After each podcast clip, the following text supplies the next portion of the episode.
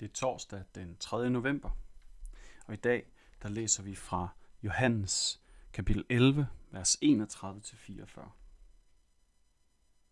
Jøderne, som var inde i huset hos Maria for at trøste hende, så, at hun hurtigt rejste sig og ville ud.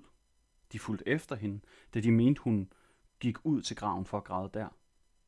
Da nu Maria kom ud, hvor Jesus var, og så ham, faldt hun ned for hans fødder og sagde, Herre, havde du været her, var min bror ikke død. Da Jesus så hende græde, og så de jøder græde, som var fuldt med hende, blev han stærkt opbragt, kom i oprør og sagde, Hvor har I lagt ham? Herre, kom og se, svarede de. Jesus brast i gråd. Da sagde jøderne, se, hvor han elskede ham. Men nogle af dem sagde, kunne han, som åbnede den blindes øjne, ikke også have gjort, at Lazarus ikke var død? Da blev Jesus atter stærkt opbragt, og han går hen til graven. Det var en klippehule, og en sten var stillet for den. Jesus sagde, tag stenen væk. Martha, den døde søster, sagde til ham, Herre, han stinker allerede. Han ligger der jo på fjerde dag. Jesus sagde til hende, har jeg ikke sagt dig, at hvis du tror, skal du se Guds herlighed? Så tog de stenen væk.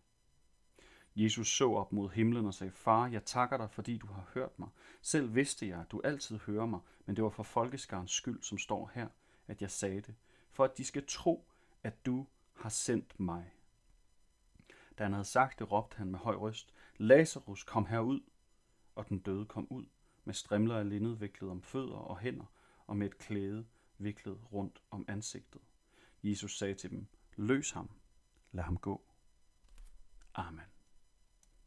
Det her er på alle måder en af de mest fantastiske mirakelberetninger i hele det nye testamente, synes jeg.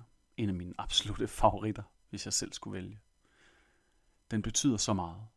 Der er både Jesu menneskelighed, Jesu guddommelighed selvfølgelig, men også hans relation til Maria og Martha, og til menneskene omkring dem, som sørger. Alt det pakket ind i en vidunderlig afslutning på den fortælling, vi nu har været igennem over de sidste tre dage. Jesus, der hører om Lazarus' sygdom og lader ham dø. Jesus, der kommer og har samtaler med både Martha og Maria midt i deres sorg. Og Jesus, der nu går ud til gravhulen sammen med Martha og Maria og alle de sørgende. Og derude, der falder man over det udtryk der, det lille sætning. Jesus brast i gråd. Så menneskelig er han. Så vidunderligt relaterbar er han. Han ser graven, han ser stenen, og han bliver ked af det. Han bliver fyldt af den opbragthed, vi andre også kan møde, når vi står på en kirkegård ved graven til en, vi holder af, en, vi savner, en, som ikke burde være død. For det er lige der, lige det øjeblik, at vi kan mærke, at døden ikke er, som det burde være. Der er noget galt her. Der er noget i stykker. Hvorfor ligger den eller de her, frem for at være i vores nærvær? Det er den,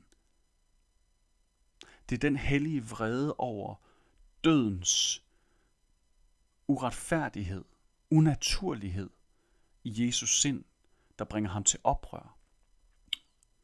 Det er det savn og den historie, han har med Lazarus, der fylder ham. Og det er den vidshed om, at døden bare er en forbandet fejl, som skal rettes op på. Måske bliver Jesus også mindet om sin egen forestående død. Han står der foran en gravhule. Lazarus ligger der på fjerde dagen. Og nu skal han ikke ligge der mere. Håbet om opstandelse fylder her. Håbet om at se Guds herlighed. Det håb, der kan føde en tro, som rækker ud over døden. Det er det, som den her tekst inviterer os til at ture have. Bare en fli af håbet om, at tingene ikke ender, blot fordi livet det går på pause. Blot fordi kroppen syner hen og giver op blot fordi åndedrættet stopper, så der er stadig håb. Her til morgen. Så lyt igen til det her ord. Jesus brast i gråd.